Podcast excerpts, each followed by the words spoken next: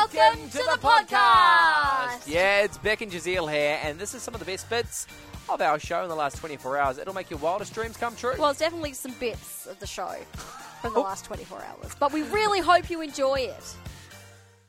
This might be one of my most favourite things that I've learned uh, this year since we started this segment. oh, wow. Um, in 2011, the Belly Button Biodiversity Project was created. What on earth is that? This is where they study bacteria of the navel. Ooh, gross.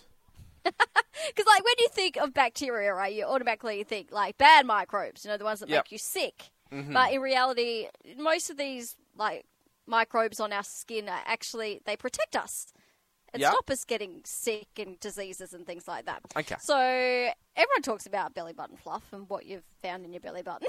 Well, but what else would you find in your belly button besides fluff? I don't, I don't know, maybe someone's found a What, dead is- bug. I don't Ooh, know. gross. A skittle. Oh, it's last night's skittle. Oh, here's a nerd lolly from when I was 10 years old still in my belly button. Really shouldn't eat cake in bed either. Anyway, disgusting. If you have found anything in your belly button, I would like to hear. Text us 0429 985 985. no one's But found let, anything. let me get to the interesting part. Uh, researchers found 2,368 different species of bacteria from just 66 people. Ooh, gross. Wait, and this is all good bacteria. Yes. Now, half of these bacteria were previously unknown, so they found all these new species in people's belly buttons. That's because no one hangs out there. It's not like the, the local Okay. watering hole. You think you would have checked this earlier, don't you think? It's like super interesting. The average person hosts 67 different species, but no single species was common to every person. wow. I wonder if that is the same with other parts of the body. You know, if we go into the armpit, uh, is my bacteria going to be the same as your bacteria? As the, is there going to be any similarities?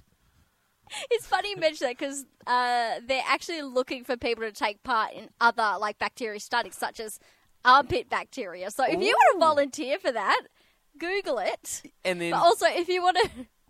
If you want to read this whole paper on uh, belly button bacteria, uh, they published it in 2012. It is called A Jungle in There. Bacteria in belly buttons are highly diverse but predictable. Wow. So Google Every- that if you want to read the whole study on belly button bacteria. Everyone is flocking. They're like, I don't care about listening to the rest of the show. I'm going to find out about this belly button stuff. Well, I still want to know if anyone's found anything other than lint in their belly button. Just hit me up. No, okay, zero four two nine ninety eight five ninety eight five. I would be shooketh if anyone stumbled across anything other than fluff from their belly button, and also grossed out. Uh, Beck, we put it to the Yes. listeners. We said, "Family, has anyone found anything in their belly button other than fluff?" The text line, not one single person has come through. Look, I thought at least someone would find some like some crumbs or possibly like a dead bug. I was Is hoping something someone would find something. you want to own up to? Is this something that you often look down and go? my belly button for a while, actually. Okay, just have a quick search now, just see what's there. Other than the Alright. 23,000 micro bacterias that are good for you. No, nothing in there? More than nothing in there. Okay. No crumbs. I would like to know that. Wearing... Are people not getting rid keeping their umbilical cord? Because Rachel from our digital Ew, department. Well, Rachel from our digital department came in and she said, actually, my mum kept it. oh, I've heard parents doing that. It grossed me out. Went straight in the bin. See, it is a bit weird. And we, why, why? Why do you keep that? Zero It's four like two nine keeping 985 985 have you got your umbilical cord the part that fell off? The things that we talk about. you started this. What have you learnt, Giselle? well i kind of already knew this and i once touched it on- on air but i didn't know all the details. So today we're going to go a bit of a deep dive or deeper than usual anyway. Uh, have you heard of the Tarahumara tribe Can't say I have. i thought that's what you would respond with uh, they're also known as the raramuri tribe. Uh, nope, doesn't help. Okay, well- help at all. They are also known as runners on foot or those who run fast. Okay, that's what they call themselves in their native tongue. Uh, they live in the Copper Canyons in Mexico. And they're pretty much inaccessible. So if you want to get to them, good luck. You have got to do a lot of walking on tough terrain. Now, they are thought to be the only tribe on the American continent who still make homes in hillside caves and cliff dwellings. Like, these guys are unreal. You look at some of these huts and you're like, traditionally. yeah, the, it's like, how could you even get there? And that's their home. It's incredible. Now, the reason. What are they doing? Well, they're just living. They're chilling.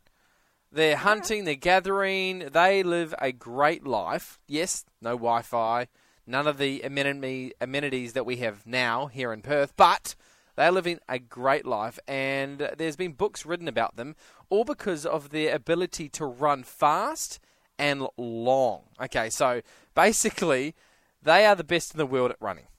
They will run 320 kilometres in one session without stopping. What? 320 kilometres. And sometimes this takes two or three days. So they're just jogging along. Wow. And you might ask, why on earth would anyone run that long? Well, there's a few. Well, if you can, why not? just keep going. It's like Forrest Gump. Why'd you run? Ah, I just quicker. kept running. Um, the reason that they run is there's a whole bunch of different villages all in these canyons. And so sometimes they want to get a message across to the other side. And they're like, well, what am I going to do? They send a runner. So that person literally just goes, cool, I'll do it. And they run for two days non-stop, give a message. And this is the thing that astounds me. They'll have a meal, turn around and run back straight away. Wow. Some- is- so they've like passed this on. This endurance is passed on through generations. Then. a lot of people have studied them to find out like is it in their genes like what is it apparently it's not because if you're they did a study on a 10 year old that grew up in this environment and they could only run 10 miles and then they were completely stuffed so i think Oh, it's wow. over time they just build up this amazing ability to just keep running and as an adult, you can run 320 k's. Now they they hunt. They got bow and arrows, and so another reason that they run this far is because they outrun their prey. And I've talked about this before on on air. So they will run until the tide gets until the animal gets tired, and then they'll walk up and shoot it, and then put it on their back and walk back to their Wow. their home. That's amazing. It's called. I ran five k's the other day, and I almost died, and it took me forty-five minutes. So right, I think I can be part of that tribe. You've just got to keep going. You wouldn't be the messenger in that tribe. I can tell I you would that not much. be. It's called persistent hunting. That's what they do, and they're the best in the world at it. They just outrun them. amazing. It's absolutely crazy. Uh, and the thing is, they've had so many people try and study this group of people, uh, and they have never found any evidence of heart or respiratory diseases ever in anyone. Wow. So That's that- amazing. they're working it so well. We really We've should got to learn get from running. them.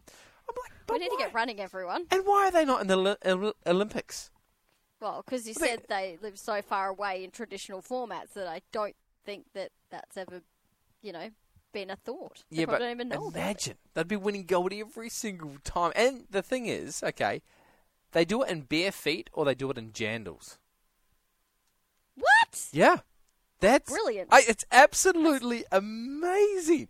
And so there this is is a book. one of your best stories. I like this story. The book is called Born uh, Born to Run. So if you want to find out all the details around this tribe and how long they've been doing this, then it's all in that book, Born to Run. But I just thought that was absolutely fascinating. What's the furthest how you've far? Yeah, I was going to ask you, how far have you run? honestly, it's it's shameful to say.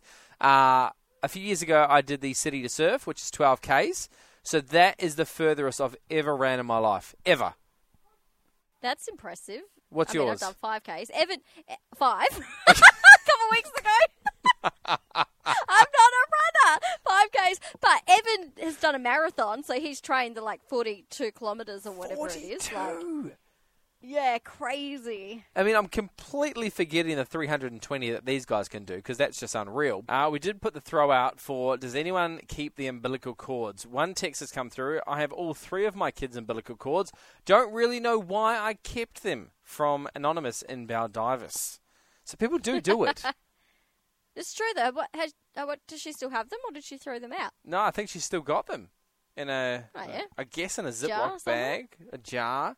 That's weird. Oh, no, I'm not going to say display that. for everyone to see. No, no, that's gross. Whew, what a hoot that was. That was. Oh, I'm Yeah. tired just from listening to it. oh, I'm energized. Yeah. hey, if you want more from The Drive Show, just visit 985.com and don't forget you can tune in live anytime for more of this great banter.